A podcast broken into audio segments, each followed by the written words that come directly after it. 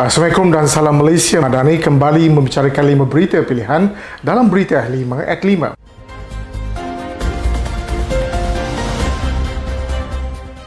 Penganalisis Politik Akademi Penyelidikan Strategik Nusantara, Profesor Dr. Azmi Hassan berkata cadangan akta Parlimen berpenggal tetap mampu mengekang ketidakstabilan kerajaan persekutuan dan menghindar daripada berlakunya kerajaan tebuk atap. Beliau berkata pihak pembangkang masih lagi tidak habis dengan cubaan untuk menukar kerajaan persekutuan, maka sesuatu akta diperlukan untuk menghindarkan perkara tersebut berlaku.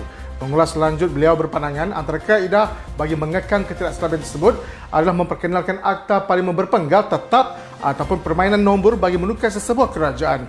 Pada had lalu, media melaporkan kerajaan melalui bahagian hal ehwal undang-undang akan meneruskan kajian terperinci dan mendapatkan pandangan orang awam berkenaan akta tersebut dan dapatan kajian akan diguna pakai bagi pertimbangan dasar oleh Kabinet. Untuk rekod sebanyak 26 negara Eropah telah mengamalkan Westminster ini dan telah mengaplikasikan akta ini bagi menjaga kestabilan pemerintahan negara mereka. Ketua Pemuda UMNO bahagian Subang Datuk Seri Faris Hazrul Ismail berkata pembangkang dilihat tidak mempunyai kekuatan dan ketiadaan modal untuk menjatuhkan kerajaan perpaduan serta menimbulkan pelbagai propaganda.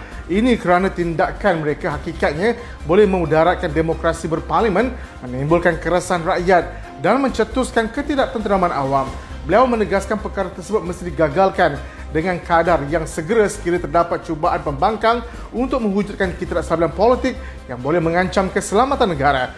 Mengulas lanjut perkara tersebut, beliau merasa terkilan kerana pembangkang sengaja menjajah nama pemimpin AMNO bertujuan menimbulkan kesansian dan perpecahan di dalam parti. Jelasnya pembangkang dia cuba melakukan gerakan tersebut dan ia disifatkan sebagai tindakan mengganggu gugat sistem demokrasi negara. Terdahulu sebuah akhbar melaporkan terdapat gerakan yang dinamakan Langkah Dubai untuk menjatuhkan kerajaan perpaduan pimpinan Perdana Menteri Datuk Seri Anwar Ibrahim yang dikatakan dirancang dan didalangi pemimpin pembangkang. Ketua UMNO bahagian Lahad Datu Syarif Musa Syarif Mabul berpendapat kenyataan Presiden UMNO Datuk Seri Dr. Ahmad Zaid Hamidi yang mahukan agar pengukuhan kerajaan perpaduan menjadi keutamaan perlu disambut dengan baik. Dalam hal ini beliau menolak mana-mana pihak yang kerap bermain politik tanpa memikirkan kesannya kepada rakyat sekaligus memberi impak kepada kesejahteraan dan persefahaman kerajaan perpaduan. Beliau berpandangan sewajarnya tempoh penggal bagi Dewan Undangan Negeri Dun Sabah yang masih berbaki beberapa bulan ditumpukan kepada kepimpinan yang sedia ada kepada perancangan objektif visi dan misi Sabah Maju Jaya.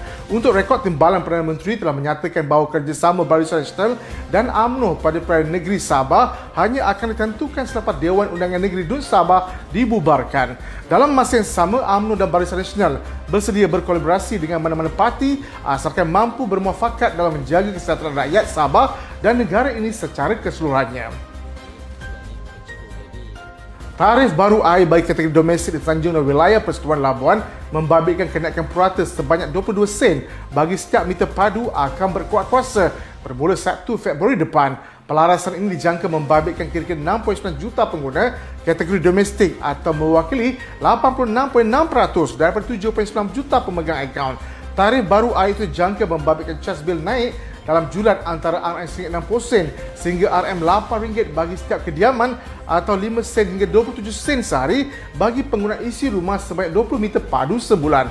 Pelarasan tarif air tersebut jangka dapat membantu kerja-kerja naik taraf baik polis serta penyelenggaraan bekalan air dengan lebih lancar dan sempurna seterusnya meningkatkan perkhidmatan air bersih. Kumpulan Wang Simpanan Pekerja telah membenarkan setiap ahlinya membuat pengeluaran khas bersyarat pada bila-bila masa. Para pencarum boleh memilih untuk melakukan pengeluaran secara sebahagian atau sepenuhnya melalui akaun satu dan akaun dua di mana kemudahan ini diperkenalkan bagi membantu ahlinya yang memerlukan pengeluaran. Pihak KWSP telah menetapkan kadar minimum pengeluaran sebanyak RM3,000 sehingga maksimum RM5,000 secara one-off berdasarkan terma dan syarat yang ditetapkan. Kedua Sri jangka mengumumkan kadar dividen pada kadar 5.5% hingga 6.5% di mana kadar tersebut adalah lebih baik berbanding 5.35% bagi simpanan konvensional dan 4.75% untuk simpanan syariah bagi 2022. Kedua Sri akan melaksanakan akaun 3 yang boleh diakses oleh ahli ketika berdepan kecemasan pada April depan di mana pencarian mengenai akaun tersebut akan diumumkan pada Februari 2024. Sekian daripada saya Muhammad Saiful Muhammad Sahak Jangan lupa temu janji kita Isnin hingga Jumaat jam 5 petang 5 berita pilihan hanya di Berita 5 at 5. Assalamualaikum dan salam Malaysia Madani.